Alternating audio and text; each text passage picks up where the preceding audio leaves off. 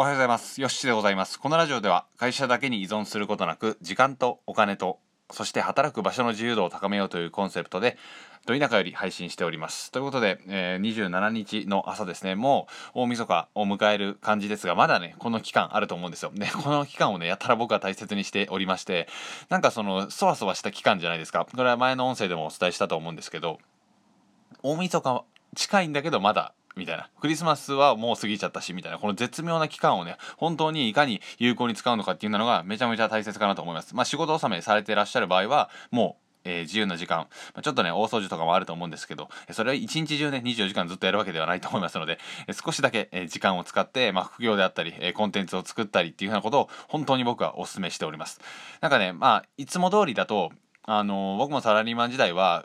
ずっと仕事していたわけなので30日まで仕事して31日休みでっていうような感じだったのでもう何もしなかったんですけどやっぱねちょっとだけ休むのが早いと思いますしあとはあのーなんだそういう時期だからこそ外に出づらいわけじゃないですか。なので自分の時間が取りやすい比較的ね比較的取りやすいと思いますので是非この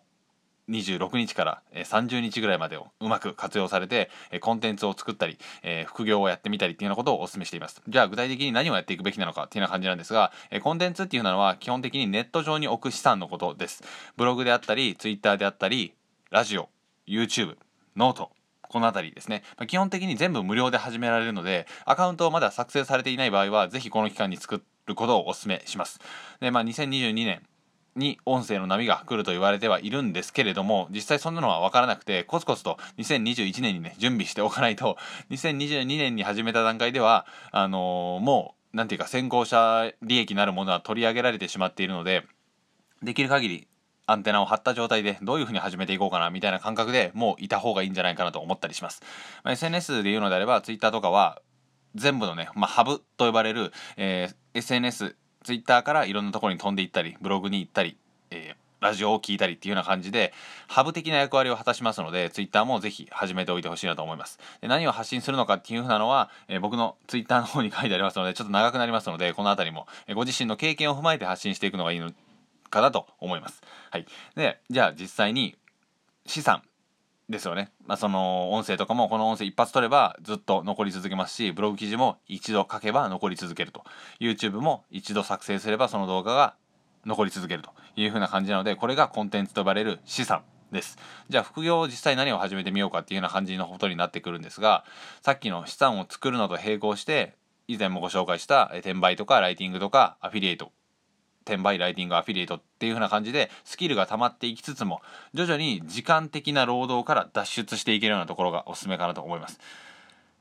というとちょっとまた分かりにくくなってしまうかもしれないですのでライティングはやはり自分のライティングスキルが上がっていきますよね、うん、そのスキル自体が資産になっていくという風な感じです。じゃあブログ書く時もメルマガ書く時もノート書く時も全部に使えるわけですよね。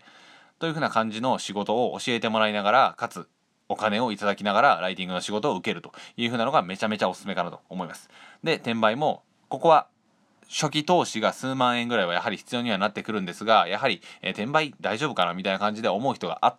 倒的に多いですので、えー参入障壁がちょっと高くなって実際やってる人が少なくてまあ利益は取りやすいというふうな感じですね。まあ僕のコンサル生のえ方も先日、えー月10万円を突破されましたのでこの辺りも非常におすすめかなと思います。アフィリエイトもまさにおすすめですね。はい。というような感じで今この期間を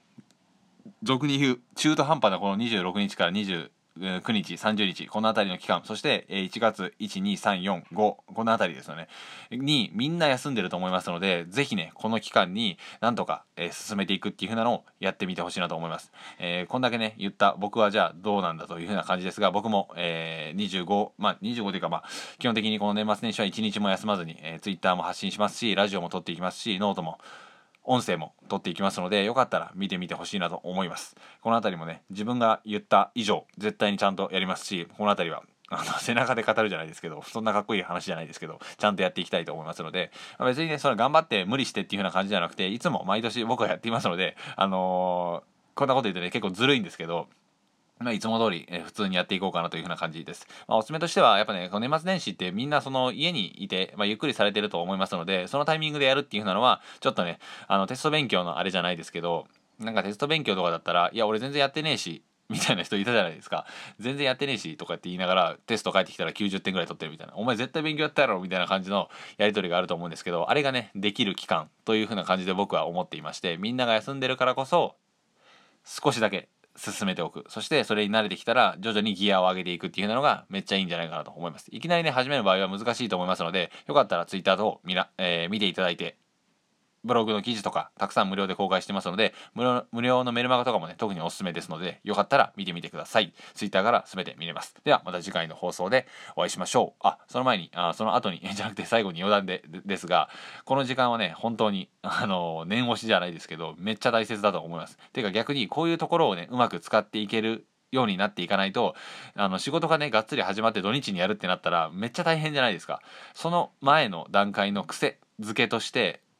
休日にうまく体を動かしておく準備っていうのは非常に大切かなと思ったのでラジオを撮らせていただきました。ではまた次回の放送でお会いしましょう。さよなら。